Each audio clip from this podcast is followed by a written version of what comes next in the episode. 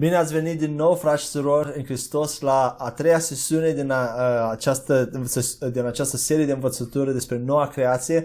Am intitulat această a treia sesiune Marele Schimb și în această sesiune vom discuta și vom studia câteva lucruri extraordinare, trei lucruri. Primul punct a, ar fi în ce stare, în ce statut legal și ce stare vitală se nasc toți oamenii în această lume, tu și cu mine, în ce stare ne-am născut înainte de salvare și cum suntem înainte de salvare. Dacă vă aduceți aminte, am discutat în a doua sesiune despre statutul legal și starea vitală a lui Lucifer și a lui Adam, primul om, și acum vom vedea care este statutul legal și starea vitală, starea naturii noastre în Duhul nostru, cum suntem născuți în această lume, iar apoi vom discuta despre marele schimb, cum am intitulat și această sesiune, în ce fel a fost făcut Isus Hristos păcat, iar a treia, a treilea punct este uh, Uh, cum a folosit Dumnezeu viața fără păcat pe care Isus Hristos a trăit-o pe pământ 33 de ani? La ce a fost aceea important? Care a fost scopul? De ce a trebuit Isus să trăiască uh, 33 de ani pe pământ? Și vom vedea lucruri extraordinare din cuvântul lui Dumnezeu. Așa că dacă suntem gata, haideți să începem prin a citi două pasaje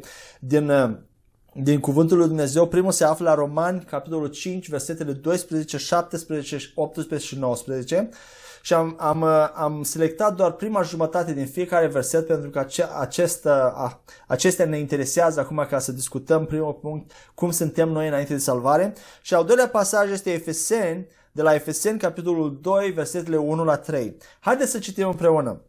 Roman 5 cu 12, 17, 18 și 19.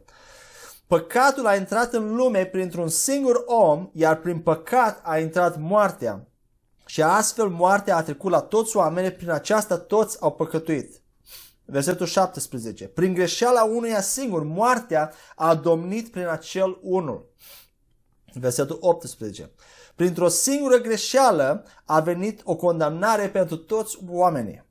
Și 19. Prin neascultarea unui singur om, cei mulți au fost făcuți păcătoși. Au fost făcuți păcătoși. Și Efeseni 2 cu 1 la 3. Pavel se adresează aici bisericii din Efes, care erau majoritatea credincioși în Hristos și se, se adresează lor la trecut, dar uh, această stare pe care o descrie este, este specifică stării în care se, nas, se naște toată lumea, în, uh, se nasc toți oamenii în această lume. Pavel spune așa, voi erați morți în greșelile și păcatele voastre în care trăiați odinioară, urmând căile acestei lumi și pe Domnul puterii văzduhului, a Duhului care lucrează acum în fiii neascultării.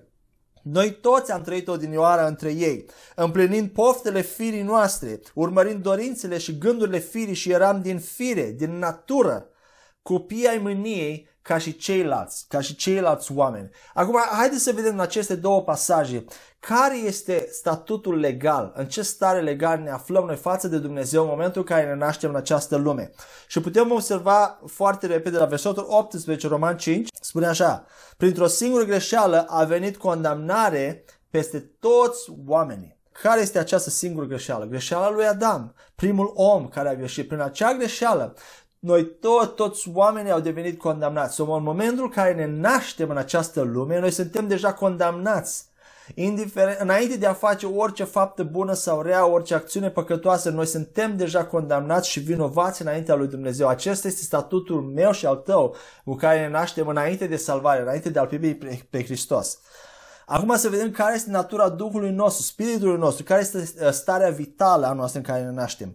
Și vedem la 5 uh, cu 19 romani că prin neascultarea unui singur om, cei mulți au fost făcuți păcătoși. Noi am fost, noi suntem născuți păcătoși datorită lui Adam, păcatul lui Adam, iarăși versetul nostru spune prin neascultarea unui singur om, primul Adam, noi toți am fost făcuți păcătoși, ne naștem păcătoși, nu acțiunile noastre păcătoase ne schimbă natura, ci datorită faptului că avem o natură păcătoasă, avem acel principiu al răului, ne naștem cu el în Duhul nostru, acela generează acțiunile păcătoase. Noi păcătuim pentru că suntem deja păcătoși. Și nu suntem, noi nu suntem doar considerați păcătoși. Păcatul nu este doar atribuit uh, nouă, uh, ci suntem făcuți păcătoși în natura Duhului nostru. Dacă ne gândim la Adam, am spus, am, am spus în sesiunea trecută că Adam nu i-a fost doar atribuită moartea, ci nu a fost, el nu a fost doar considerat păcătos și a murit, ci el a devenit păcătos în natura lui și a devenit, a intrat în moarte spirituală în același fel. Noi suntem făcuți păcătoși, noi ne naștem păcătoși. Biblia mai spune la Roman 5 cu 12 aici, tot în același pașa, spune că suntem născuți în păcat și în moarte spirituală. Spune că prin, prin un singur om păcatul a intrat, iar prin păcatul a intrat în lume, iar prin păcat a intrat moarte și moartea a trecut la toți oamenii, s-a răspândit la toți oamenii. Prin aceasta toți au păcătuit. De aceea ne naștem în moarte, ne naștem în păcat. Și Efeseni 2 cu 1 spune tot așa, voi erați morți, voi sunteți morți în greșelile și păcatele voastre. Deși pe lângă faptul că avem o natură păcătoasă, avem și greșelile și păcatele noastre care se adaugă la starea noastră. Deci suntem morți, în alte cuvinte, suntem morți față de Dumnezeu, dar vii față de păcat. Suntem separați, nu avem părtășie cu Dumnezeu, dar avem părtășie cu păcatul. De ce? Pentru că păcatul este în noi. Acel principiu al lui este în noi, acea natură păcătoasă este în Duhul nostru. Și vedem apoi la, tot la Efeseni, uh, versetul 2 din acel pasaj spune că uh, urmăm căile acestui lucruri și pe Domnul puterii văzduhului. A Duhului care lucrează, este un Duh care lucrează acum în fiii neascultării. Sunt acele Duhuri rele care lucrează prin noi și vom vedea că atunci când devenim creștini, când suntem născuți din nou, Duhul Sfânt este cel care începe să ne influențeze și facem voia Lui. Apoi la al treilea verset din Efeseni 2 vedem că suntem din fire, eram din fire, din natură, prin natură fii ai mâniei, copii ai mâniei. Și un ultim lucru aici, la starea vitală a, a oamenilor, se găsește în Apocalipsa, capitolul 20, versetul 15. Oricine ne-a fost, scris, ne-a fost găsit scris în cartea vieții a fost aruncat în lacul de foc. Așadar, nu numai diavolul, nu doar moartea însăși, nu doar locuința morților vor merge în iazul de foc, ci oricine, tu și eu, dacă trecem din viața aceasta fără să fi, fi primit pe Hristos în inima noastră, fără să fi fost născuți din nou, pedeapsa iminentă este lacul de foc. Odată ce am trecut din această viață, este tragic, dar ne îndreptăm în iad, în la, iazul de foc, în lacul de foc împreună cu diavolul și toți îngerii lui. Aceasta este starea în care ne naștem în această lume, din punct de vedere fizic. Aceasta este starea spiritului și Duhului nostru și statutul nostru legal și noi avem nevoie ca să ne schimbăm acest statut legal, această stare și Dumnezeu a dat o soluție. Dumnezeu, singurul Dumnezeu adevărat din univers. Nu sunt mai mulți Dumnezei. Este un singur Dumnezeu, Dumnezeul atotputernic, care a dat o soluție pentru omenire. Și nu este greu. Ceea partea mai grea este, a făcut-o El ca și Dumnezeu. Și acum urmează să discut despre marele schimb, uh, acel lucru extraordinar care s-a întâmplat la cruce. Haideți să citim uh, Uh, 2 Corinteni 5 cu 21. Să citim împreună. El pentru noi, Dumnezeu pentru noi l-a făcut păcat pe cel ce ne-a cunoscut păcatul, adică Isus Hristos, pentru ca în el să devenim dreptatea lui Dumnezeu. Uh, îmi place mai mult să spun să devenim neprihănirea lui Dumnezeu însuși. Vă dați seama ce onoare, ce privilegiu să primești neprihănirea lui Dumnezeu însuși, sfințenia lui Dumnezeu însuși în tine și peste tine să fii făcut neprihănirea lui Dumnezeu. Este extraordinar. Dumnezeu merită toată lauda și onoarea și vom discuta cum a fost acest lucru posibil. În ce fel Iisus Hristos a fost, a fost făcut păcat? A fost el făcut doar legal, judiciar, legal, păcatul a fost doar atribuit lui, a fost doar considerat, sau el a fost făcut păcat atât legal cât și vital în natura lui a devenit păcat. Și aici sunt două perspective mari Uh, generale în, lumea creștină. Uh, prima perspectivă uh, este că Isus Hristos a fost făcut doar legal păcat, adică păcatul a fost atribuit lui, iar în același fel creștinii au, neprihănirea este doar atribuită creștinilor. Asta înseamnă, deci în aceeași măsură și Hristos a fost făcut legal păcat, doar legal și noi creștini suntem doar legal făcuți neprihăniți și nu, nu are loc nicio schimbare de natură. Asta înseamnă că uh, după salvare, noi, devenim, noi suntem, rămânem tot păcătoși în natura Duhului nostru, dar când Dumnezeu se uită la noi, suntem considerați neprihăniți. Aceasta este prima perspectivă. A doua perspectivă este cea în care unii creștini și-au dat seama că uh, creștinii după salvare de, este, are loc și o schimbare de natură. Nu doar o schimbare legală, nu doar o atribuire, o imputare, ci este o schimbare de natură și atunci ca ca să facă sens acest verset că am devenit de hrănirea dreptatei lui Dumnezeu atât legal cât și vital în natura noastră, atunci l-au făcut și pe Isus, au spus și despre Isus că el a devenit păcat atât legal cât și vital. Însă ambele aceste două perspective vă voi arăta din Biblie că au o eroare și din cunoaștere, din cunoștință și revelația care o am până la acest moment, uh, cred că um, adevărul Bibliei în acest verset este că Isus Hristos a fost făcut păcat doar legal și nu vital, nu natura lui, dar noi, ca și creștini, am fost făcuți neprihănirea lui Dumnezeu atât legal cât și vital și vom vedea de ce și te încurajez când citim aceste versete, roagă-L pe Duhul Sfânt să-ți arate, să-ți descopere, să-ți vorbească, să fii tu convins de ceea ce, de adevărul Bibliei și nu doar din ceea ce, și știu sigur că nu vei, că vei face asta, dar te încurajez să, să iei cuvântul Dumnezeu, să-l meditezi, să vezi care este, care este adevărul. Așadar, aș vrea să continui și să, să oarecum să demonstrez de ce nu este posibil ca Isus să fi fost făcut păcat în natura lui, pentru că sunt câteva consecințe negative care vin în contradicție cu, cu Biblia. Și vom vedea care sunt acestea și de ce nu cred că Isus a fost făcut păcat în natura lui. O primă consecință este că dacă el ar fi fost făcut păcat în natura lui, atunci el nu ar mai fi fost uh, uh, mielul de sacrificiu perfect și fără vină. Și vedem, acesta este un prim argument, primul lucru, primul motiv pentru care cred că Isus nu a fost făcut păcat în natura lui.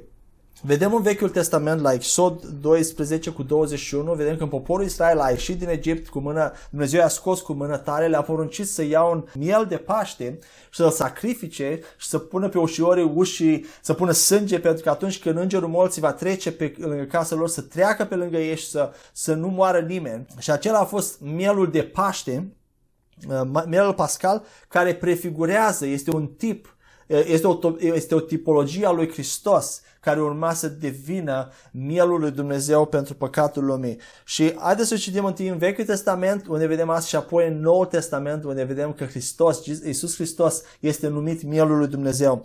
Uh, haideți să citim Exod uh, 12 cu 21. Moise a convocat sfatul bătrânului Israel și le-a zis, Duceți-vă să vă alegeți miei pentru clanurile voastre și înjunghiați mielul de Paște. Acum haideți, acum haideți să venim în Noul Testament să vedem pe Ioan Botezătorul ce afirmă despre Isus Hristos la Ioan 1 cu 29 și cu versetul 36.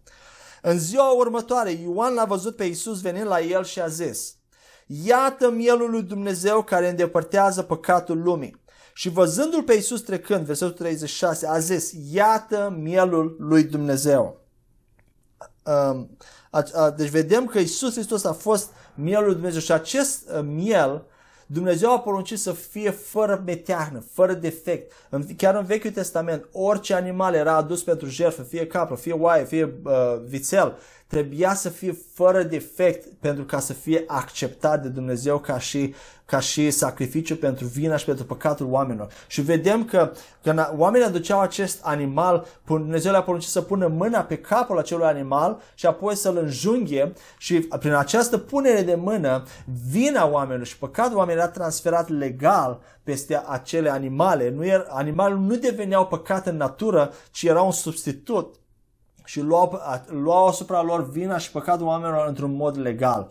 Și vedem asta în câteva pasaje din Vechiul Testament și am să vă rog să aveți răbdare să citim, să vedem unde Dumnezeu a poruncit ca aceste, aceste animale să fie fără defect, fără uh, nicio, uh, fără nicio meteahnă în, ca, pentru ca aceste animale sacrificii să fie acceptate. Vedem asta la Exod 12 cu 5. Mielul vostru să aibă un an și să nu aibă meteahnă. Puteți lua un miel sau un ied să nu aibă meteahnă. Leviticul 4 cu 3 la 4. Dar dacă cel ce păcătuiește este chiar preotul care a primit ungerea, aducând astfel vina asupra poporului, el va trebui să-l aducă Domnului pentru păcatul săvârșit, să-i aducă Domnului pentru păcatul săvârșit un vițel fără meteahnă din cireada sa ca jertfă pentru păcat. Vedeți din nou fără meteahnă. Să aducă vițelul la intrarea în cortul întâlnirii înaintea Domnului să-și pună mâna pe capul vițelului și vițelul să fie înjunghiat acolo înaintea Domnului. Și încă un pasaj din tot din Leviticul 22 cu 20 unde vedem clar că Dumnezeu nu acceptă jertfe cu meteahnă. Să nu aduceți nicio jertfă care are vreo meteahnă pentru că nu va fi primită de la voi. Acest lucru este important pentru că vedea că și Isus Hristos trebuia să fie mielul fără meteană, fără pată, pentru ca să fie acceptat de Dumnezeu Tatăl. Dar dacă el ar fi, dacă el ar fi fost făcut păcat în natura lui, atunci ar fi fost cu meteahnă, ar fi fost cu pată, ar fi fost cu defect. Și atunci uh, jertfa lui n-ar fi fost primită de Tatăl. Vedem uh, la 1 Petru 1 cu 19 acest lucru. Biblia spune așa, despre Hristos acum. Da? Am discutat despre miel, în miel, țap, uh, capră în Vechiul Testament trebuia să fie fără defect. Acum vorbim despre Isus în Petru 1 cu 19. Și voi ați fost răscumpărați cu sângele prețios al lui Hristos ca al unui miel fără meteahnă și fără pată. De Iisus Hristos nu putea să aibă pată, nici în viața lui trăită, nici în natura lui pe cruce să fie făcut păcat ci păcatul a fost transferat asupra lui ca și substitut doar legal și judicial, judiciar, nu vital. Acesta este un, unul dintre argumentele, motivele puternice pe care, pentru care eu cred și că Isus nu a fost făcut păcat în natura lui. Al doilea argument este că el nu ar fi avut drept la învierea din morți. Dacă el ar fi, făcut, ar fi fost făcut păcat în natura lui, n-ar fi avut drept la învierea din morți. De ce? Pentru că Roman 6 cu 23 spune așa, fiindcă plata păcatului este moartea, dar darul lui Dumnezeu este viață veșnică în Hristos Iisus Domnul nostru. Așadar, moartea este doar pedeapsa dreaptă pentru păcat. Dacă Iisus Hristos ar fi păcutit sau ar fi fost făcut păcat în natura lui, atunci el ar fi rămas în moarte. Pentru că aceasta este răsplată de drept. El nu ar fi avut drept să învie de mort, să fie adus înapoi la, la, la viață.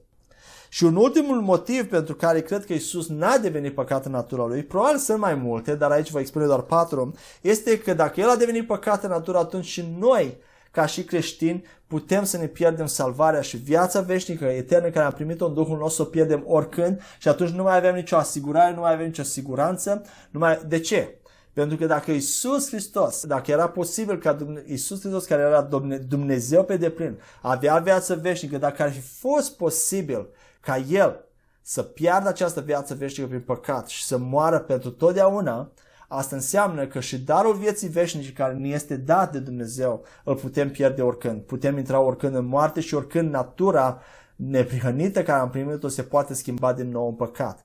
Dar vom vedea că, este, că acest lucru nu se mai poate întâmpla pentru că nu, nu, am, nu suntem după, ne, după salvare, nu, nu, Dumnezeu nu ne-a pus din nou în poziția inițială a lui Adam ci suntem într-o poziție mult superioară și El ne-a dat și neprihănirea fixată care uh, Isus a câștigat. Vom vedea în uh, ultima parte a acestei sesiuni uh, cum s-a întâmplat acest lucru. Dar vedem totuși la Evrei 2 cu 9 că el a gustat moartea fizică și cea spirituală, le-a gustat, a gustat separarea de Dumnezeu, dar nu a gustat-o din exterior. Nu i-a afectat natura Duhului lui. El a intrat în moarte, a intrat separat de Dumnezeu și Știm că când a murit pe cruce s-a dus în inima pământului, în locuința morților și a învins pe diavol și toți demonii lui, dar citim la Evrei 2 cu 9 așa.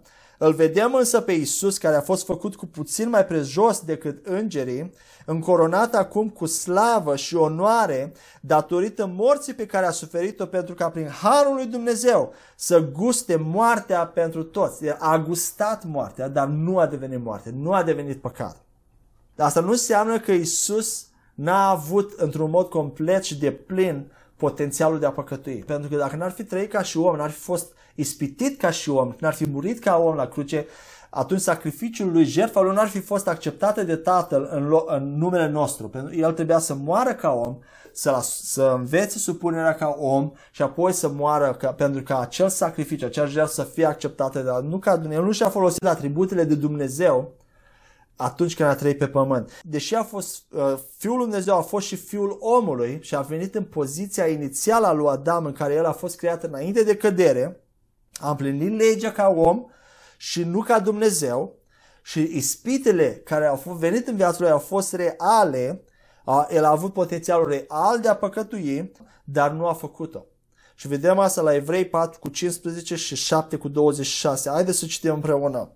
Evrei 4 cu 15.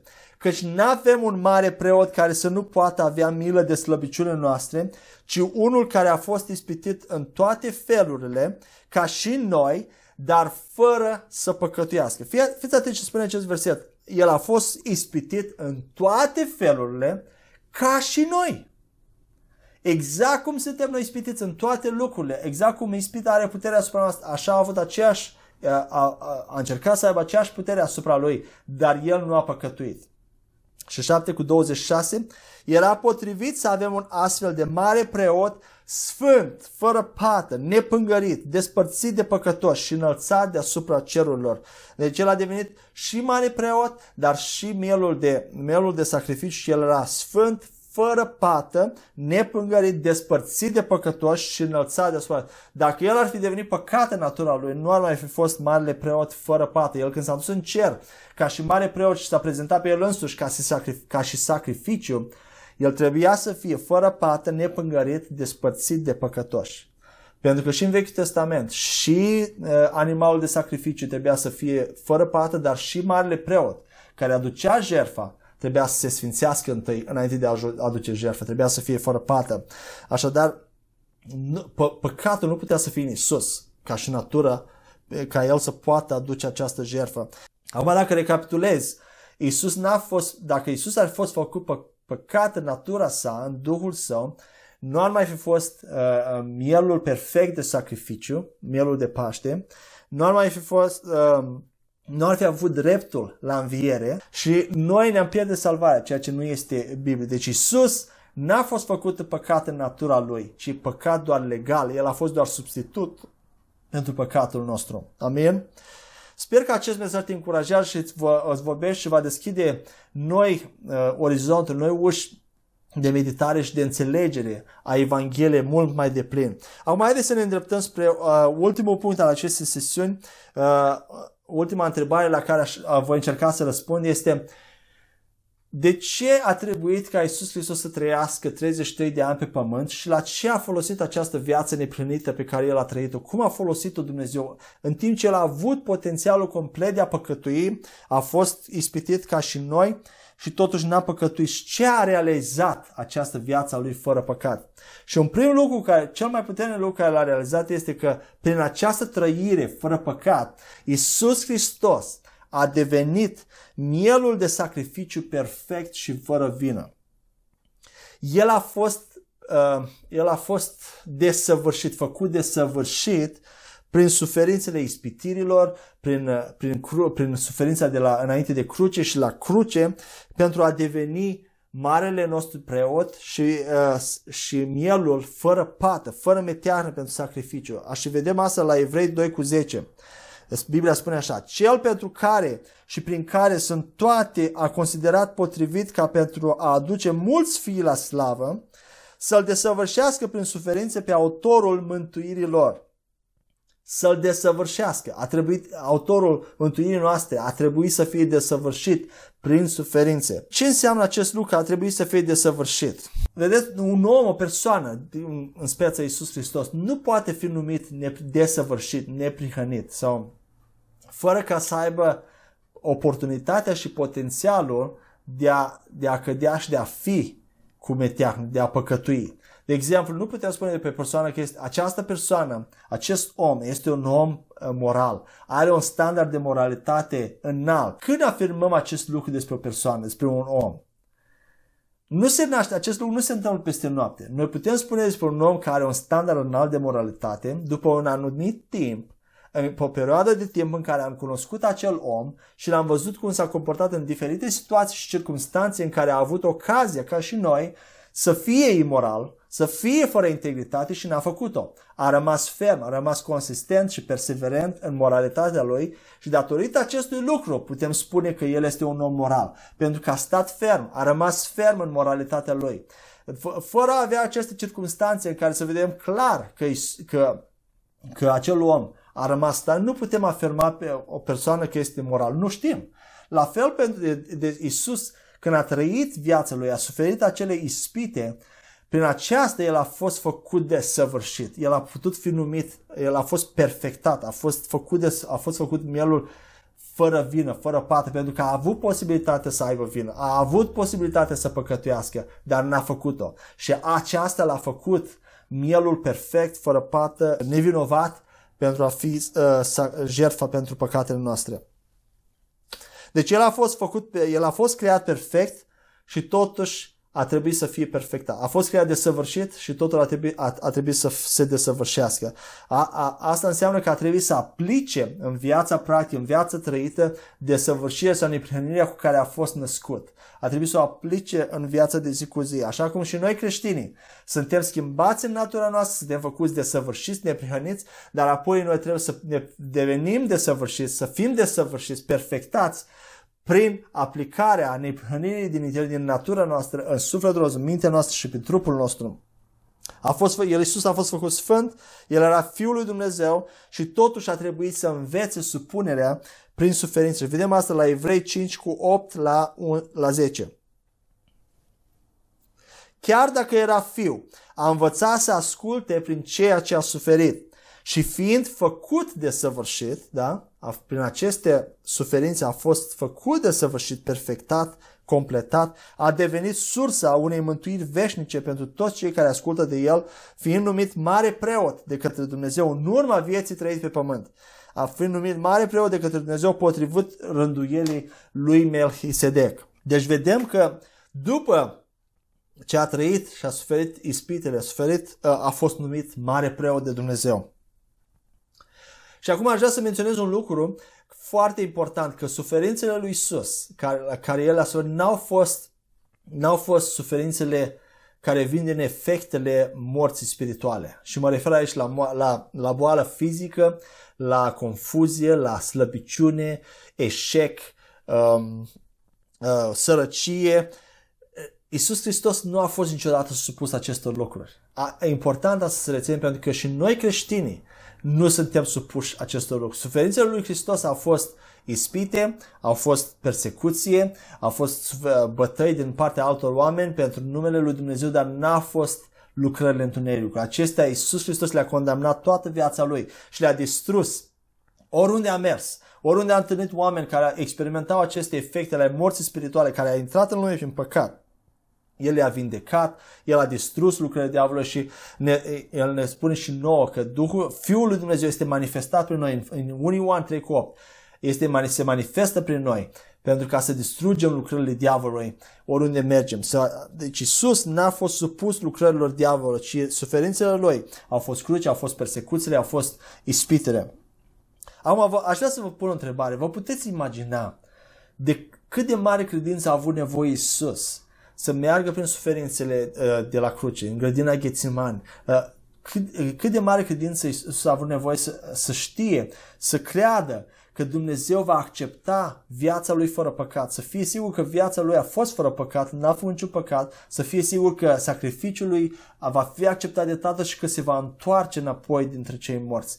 El a avut nevoie de credință pentru că vedem în Ghețimani, se roagă Tată, dacă este cu putință, fă ca acest pahar să se mute la mine, dar voia ta să se facă. Apoi la, pe cruce, uh, Iisus se roagă tată, tată, de ce mai părăsit? Avea impresia că tatăl a suferit, a suferit, a gustat această separare de Dumnezeu.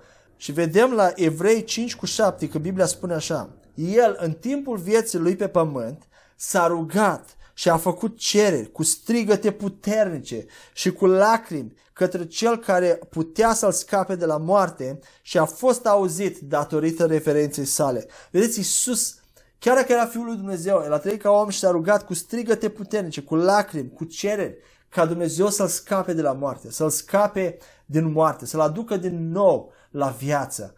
Aceeași credință care ne cere nouă astăzi, El astăzi, să credem că el, jertfa Lui a plătit pentru uh, boalele noastre, a plătit pentru păcatele noastre, a plătit pentru pentru uh, ca noi să nu mai fim condamnați, ca noi să avem drept la prosperitate, la înțelepciune, la bucurie, la pace, la vindecare fizică. Toate, aceeași credință a avut nevoie sus pe cruce să creadă că Dumnezeu Tatăl îl va duce înapoi din, dintre cei morți, că viața lui fără, a fost chiar fără păcat și nu a scăpat nici măcar un păcat. A avut nevoie de credință chiar prin suferințe, când totul în jurul lui, tot ce simțea, tot ce... Nu e așa că de multe ori, ca și oameni, avem momente și chiar noi avem momente în care auzim o predică, citim o carte, a, a primim o încurajare și nivelul nostru de credință se, se ridică atât de mult încât acele momente ai impresia, avem impresia că orice ar veni în viața noastră vom birui. Nimic nu ne poate opri, nimic nu ne poate pune la pământ. Și interesant lucru este că după câteva zile, după câteva săptămâni, vine un moment negru în viața ta, vine o problemă, vine o circunstanță și parcă deodată ai uitat totul.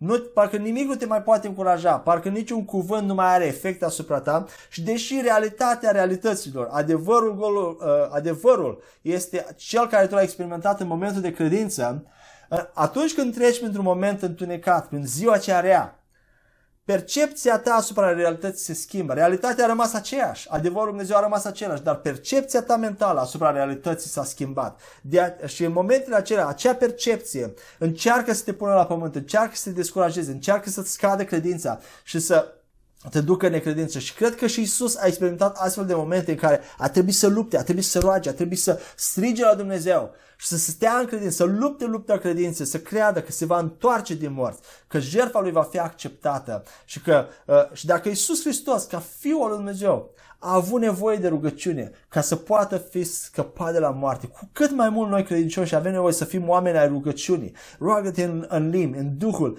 Fii un om al rugăciunii fără încetare, tot timpul, pentru că aceasta este ceea ce te ține, aceasta ceea ce, uh, este ceea ce ne scapă de, de sub efectele morții spirituale care încearcă să ne atace, boală fizică, tot felul de necaz, tot felul de lucruri care încearcă să vină asupra vieții noastre. Uh, avem nevoie să strigăm, avem nevoie să ne rugăm, să fim oameni ai rugăciunii și te încurajez la asta. Să, rugăciunea este, este ceva extraordinar, îți dă putere, te ridică în credință, te face ferm, te face ca tot timpul să menții o stare de credință, că atunci când te confrunți cu probleme să poți sta ferm, să poți birui, să poți rezista în, în, să poți rezista diavolul și atacurilor la nivelul minții.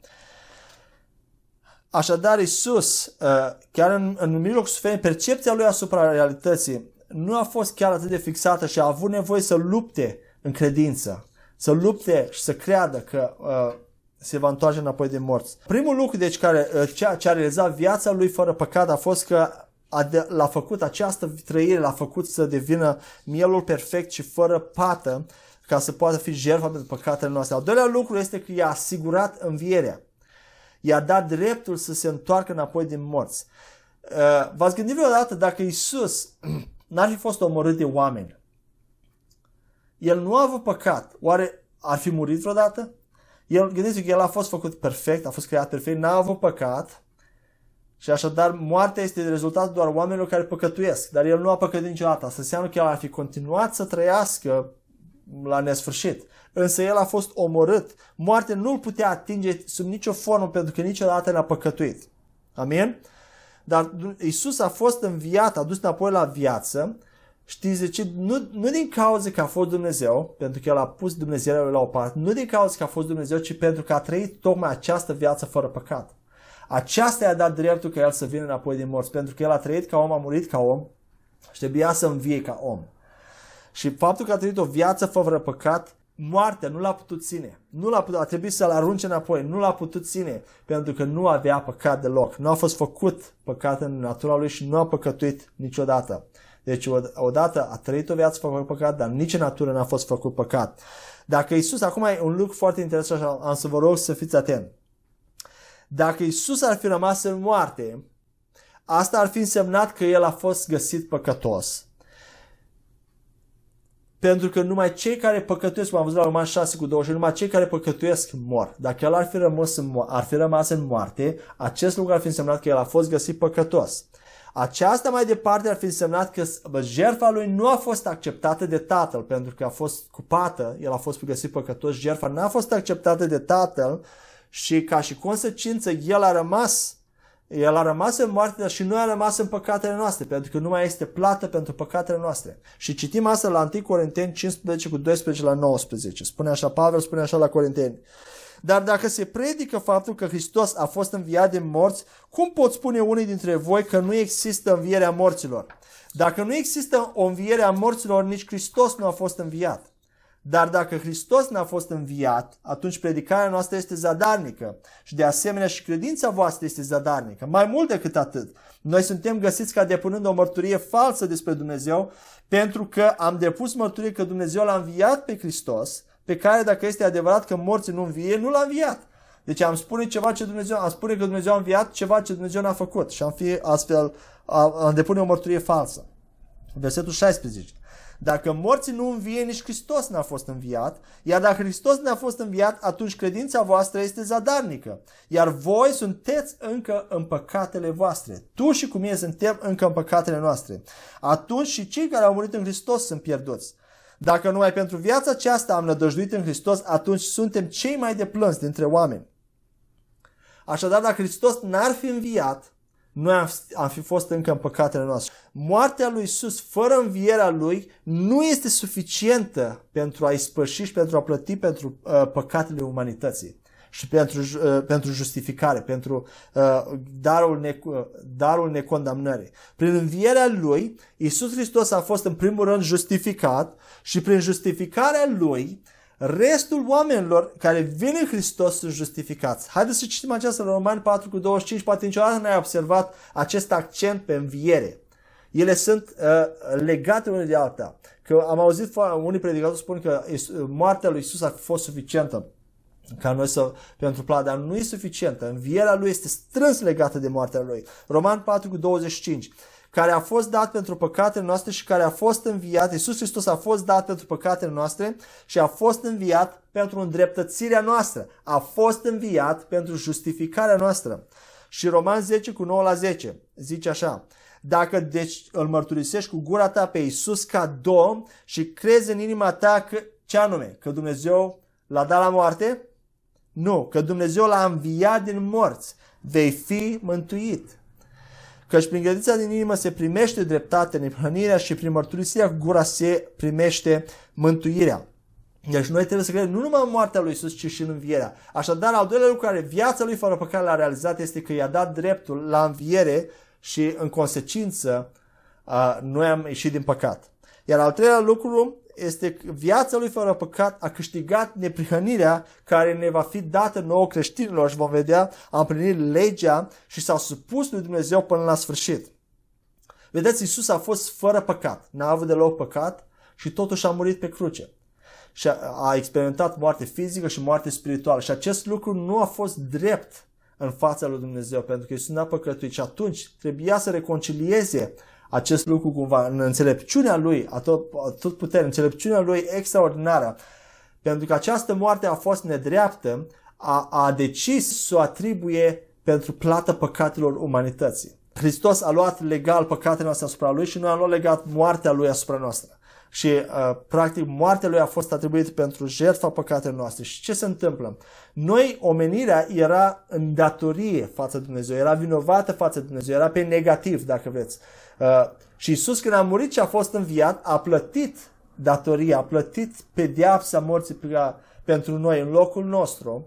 Și acest lucru ne-a adus la punctul zero, la poziția lui Adam, în care Adam a fost creat inițial și în care Dumnezeu, Isus Hristos a fost creat inițial când a venit pe pământ.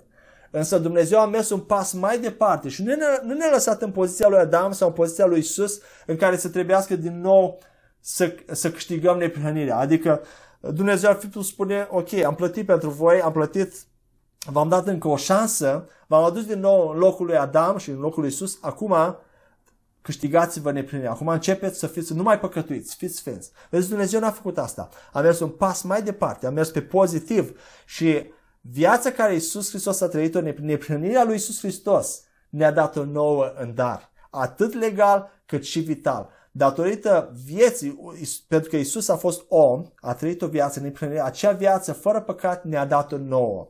Da? Și ca rezultat al neprihănirii care am primit-o în dar, Dumnezeu ne-a dat în dar și viața veșnică care venea din pomul vieții, ne-a dat viața veșnică ca noi să nu mai trebuiască să muncim, să nu mai fim nesiguri, să nu mai, la o fiecare păcat, vai, am pierdut, am pierdut neprihănit, nu mai sunt neprihănit, sunt despărțit de Dumnezeu, am, pierdut, am pierdut părtășia cu Dumnezeu. Și datorită acestui lucru, a, a, deci, în primul rând, ne-a declarat neprihăniți, ne-a făcut neprihăniți în natură, datorită acestui lucru, datorită acestei neprihănirea noastră se bazează exclusiv pe viața pe care Iisus a trăit-o fără păcat pe pământ, pe neprihănirea lui Isus Hristos, nu pe neprihănirea mea, eu nu mai sunt sfânt și nu trăiesc în sfințenie pentru a câștiga neprihănirea, pentru a menține salvarea sau pentru a câștiga favoarea lui Dumnezeu. Eu am favoarea lui Dumnezeu pentru totdeauna indiferent că mai fac acțiuni păcătoase și o să vedem cum reconciliem acest lucru, indiferent că mai păcătuiesc, indiferent că eu nu câștig nimic, nu, nu pot fi mai neprihănit decât neprihănirea lui Isus. Pentru că eu am devenit Isus. De ce a fost posibil, cum a fost posibil acest mare schimb? La Matei 26, în capitolul 26, la cina, de, la cina cu ucenicii, când Isus a avut ultima cină cu ucenicii, el a luat pâinea și a luat un pahar de vin și a spus așa, luați acest pahar, pentru că acest pahar, la uh, Matei 26 cu 28, acest pahar este sângele legământului cel nou care se varsă pentru iertarea păcatelor. Așadar, Isus a intrat într-un, într-un legământ de sânge cu ucenicii și cu toată uh, rasa umană. Și ce înseamnă legământ de sânge? Prin acel legământ de sânge, tot ceea ce omenirea are a devenit al lui Isus și tot ceea ce Isus Hristos are a devenit al nostru. Cu alte cuvinte, am devenit una. De aceea, dacă o să vă uitați cum erau legămintele de sânge în Vechiul Testament, o să vedeți că sunt mai multe, mult mai multe lucruri acolo. Dar noi am devenit una cu Isus prin acel legământ și de aceea, când Isus s-a dus la cruce, noi am mers la cruce, am murit cu El la cruce și am fost înviați cu El la cruce dacă ne punem credința în El. Ne identificăm cu El, venim în acel legământ de sânge, intrăm în acel legământ de sânge și prin acel legământ, acea uniune, acest mare schimb, este posibil. Este extraordinar. Așa Dumnezeu ne-a adus într-o stare necondiționată și fixată de neprihănire și de viață veșnică. Slavă lui Dumnezeu, glorie lui Dumnezeu. Așadar, nu mai muncim, nu mai... Nu, acum, munca noastră de neprihănire, de sfințenie, este, este pentru plăcerea lui Dumnezeu, este datorită faptului că natura noastră a fost schimbată în neprihănire și ca și Dumnezeu iubim neprihănirea și dorim să fim o binecuvântare pentru ceilalți oameni, dorim să-i facem pe placul lui Dumnezeu, să avansăm împărăția Lui și chiar pentru aceste fapte bune, pentru aceste lucruri bune care le facem aici pe pământ, care Dumnezeu le face pe noi, pentru acestea vom fi răsplătiți când vom ajunge în cer. Nu este extraordinar? Uh, și în final vreau să mai spun un lucru. Destul de mulți creștini și am fost și eu probabil între, între aceștia, afirmă deseori că noi sau eu sunt un păcătos salvat prin har. Suntem păcătoși salvați prin har. Și e, nu este biblic, nu este, nu este adevărul. Eu nu mai sunt. Tu nu mai ești păcătos dacă ești născut din nou. Tu nu mai ești păcătos salvat prin har. Corect este să spui, sau adevărul este că fie am fost păcătos, dar am fost salvat prin har, sau și mai bine, sunt un sfânt salvat prin harul Dumnezeu. Probabil nu ești obișnuit cu astfel de afirmații, dar acesta este adevărul, pentru că Duhul tău este adevărată persoană. De asta am petrecut așa mult timp în sesiunea întâi, să vorbesc despre Duhul omului, că este adevărată identitate, uh, că Duhul are o natură și când natura aceea este schimbată, de fapt, ești schimbat cu totul. Acea natură se transmite la suflet, la trup. Și tu nu mai ești păcătos în natura ta, ci ești sfânt, ești cetățean al cerului, faci parte din, din familia lui Dumnezeu. Și de asemenea, nu mai putem cânta, adică putem cânta, dar nu, exprim, nu mai putem cânta cântece sau cântări de închinare despre, uh, uh, despre cât de căzuți suntem, cât de, de slabi suntem, cât de zdrobiți suntem și care se concentrează pe uh, latura omenească care aveam înainte de salvare. De exemplu, cântări este o cântare foarte, uh, foarte frumoasă de închinare. Zidește în mine o inimă curată. Luată din Psalmul 51, dacă nu mă înșel. Uh, înnoiește un duh nou în mine. Dumnezeu a reînnoit Duhul nostru, a, ne-a, ne-a născut din Duh când am fost născuți din nou. Nu mai avem nevoie să cântăm acest lucru. De, uh, ori, ori altă frază. Uh, nu mă lepăda de la fața ta sau din prezența ta.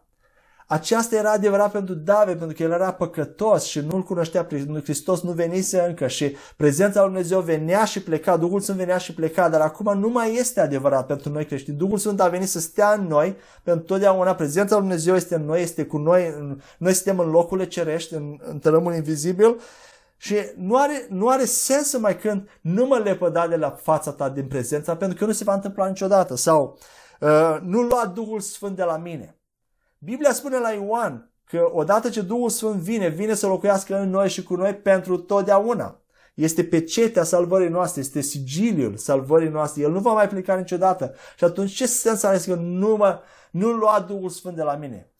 Vedeți? E, pare nevinovat, dar în momentul în care cânți, vorbește ceva minții. Mintea ta nu este reînnoită cu noua identitate care noi am primit-o în Hristos. S-ar putea să, să îmi spui la aceasta, să vii cu, s-ar putea să cineva să citeze Roman 3 cu 23, spune că toți am păcătuit și suntem lipsiți de slava lui Dumnezeu. E adevărat că toți am păcătuit și așa ne naștem în această lume, în păcat, lipsiți de slava lui Dumnezeu. Adam a, a, a pierdut slava lui Dumnezeu, dar pentru creștini nu mai este valabil. Noi nu mai suntem păcătoși, noi nu mai suntem lipsiți de slava lui Dumnezeu, ci slava lui Dumnezeu a fost restaurată și vom vedea într-un mesaj viitor, în tot în această serie, că Dumnezeu ne-a dat din nou, ne-a restaurat Eh, slava și gloria care Adam a pierdut-o. Și acum gloria lui Dumnezeu este în noi și așteaptă să fie manifestată, să proclamăm, uh, uh, să proclamăm fațetele înțelepciunii lui Dumnezeu, gloria lui Dumnezeu. Ea este în noi. Te încurajez, nu mai lăsa, nu mai da voie lucrurilor morții spirituale să încerci să te juge din nou. Uh, de exemplu, când ai o boală fizică, eu nu, nu-ți spun să negi că ai boală în trupul tău, dar ceea ce facem noi este negăm dreptul bolii de a mai sta în trupul nostru și prin rugăciune, prin credință, noi luptăm lupta credinței și îi spunem bolii să plece în numele Lui Iisus pentru că prin rănile Lui Iisus Hristos am fost, am fost vindecați. Iisus Hristos a plătit pe deplin pe deplin pentru vindecarea noastră, pentru iertarea de păcate, nu mai este nicio condamnare. Atunci când condamnarea vine este o minciună, îi, îi poruncești și spui să plece, pentru că noi în Hristos, în momentul în care a venit în Hristos, nu mai este nicio condamnare. Neprihănirea noastră este pentru totdeauna. Viața veșnică este pentru totdeauna. Pentru totdeauna vom fi în prezența lui Dumnezeu. Bucură-te doar de aceasta, de aceasta. Nu lăsa depresia, nu lăsa confuzia, nu lăsa vina, să rușinea, să te pună la pământ pământ, pentru că aceasta este tactica diavolului, să aducă frică, să aducă uh, rușine, să aducă că nu vei reuși niciodată, că ți-ai pierdut mântuirea, că Dumnezeu uh, a intrat părtășia, că Dumnezeu, Dumnezeu niciodată, niciodată nu ne mai poate acuza pentru că l-a acuzat pe Iisus Hristos pentru totdeauna. El a devenit pentru totdeauna jertfa pentru păcat. Orice păcat ai face este acoperit. Prezent, trecut și viitor este deja șters. Pentru că Isus a murit acum 2000 de ani când tu nici nu existai. A murit pentru păcatele tale. Toate păcatele tale sunt deja șterse. De aceea Dumnezeu a vrut să-ți dea libertatea să trăiești sfințenia Lui. Nu, nu din frica de iad, nu pentru că El vrea sau pentru că El a spus, ci din, din plăcere, pentru că tu vrei. Gândiți-vă că Dumnezeu poate să facă tot ce vrea. nu e așa? Și totuși niciodată Dumnezeu nu va păcătui, pentru că ceea ce El vrea este și ceea ce îi place este sfințenie. La fel, Dumnezeu vrea să trăim liber, în libertate, fără uh, frica de zile de mâini, fără frica că ne pierdem sau fără frica că uh, ne pierdem statutul. Amin? Haideți să ne rugăm înainte de a încheia. Tată, îți mulțumim așa de mult pentru dragostea ta, pentru harul tău, pentru îndurarea ta. Îți mulțumim pentru mântuirea așa de mare. Îți mulțumim pentru ceea ce tu ai realizat la cruce, Tată. Îți mulțumim și te rugăm ca să ne ajuți prin Duhul Sfânt să pătrundem acest mesaj, să rămânem, să trăim acest mesaj, să-l ținem și să-l trăim, Tată. Mă rog ca tu să ne renoiești mintea, să ne ajuți să ne, să ne renoim mintea și să aplicăm ceea, ceea ce tu ne-ai dat, natura care tu ai pus-o în noi să, să o aplicăm în afară. Îți mulțumim, Iisus Hristos, în mod special, suntem recunoscători pentru totdeauna, pentru veșnicie, faptul, pentru faptul că nu ai renunțat și nu te-ai dat bătut și ai mers până la capăt și ai adus sacrificiul perfect perfect și fără pată, fără meteană pentru păcatele noastre. Iisus, îți mulțumesc. Duhul Sfânt, îți mulțumesc că Tu ești Cel care ne ajută în rugăciune, ne ajută aici cât suntem în, în, în această înfire, în, în zilele noastre pe pământ, ca, așa cum Tu l-ai ajutat pe Iisus. Ne ajută în rugăciunile noastre ca să putem trăi o viață uh, fă, uh, în sfințenie, o viață de victorie, o viață de succes, o viață de sănătate, o viață de prosperitate, o viață de binecuvântare și favoare în toate aspectele vieții noastre. Tată, îți mulțumim și te binecuvântăm, te onorăm, ne închinăm ție în numele Domnului Isus Hristos. Amin. Haleluia! Până ne vedem următoarea dată, la următoarea sesiune, vă doresc ca Dumnezeu să vă binecuvinteze în toate aspectele vieții noastre și să vă facă să umblați în, în victorie în fiecare zi, în, în așa cum și a, a promis în cuvântul lui că întotdeauna El ne poartă în carul lui Hristos de biruință și în orice loc în care mergem, El împrăște mireasma cunoaștere Fiului Său. Mă rog ca dragostea Lui să fie peste voi și Duhul Sfânt în numele Lui Iisus. Amin.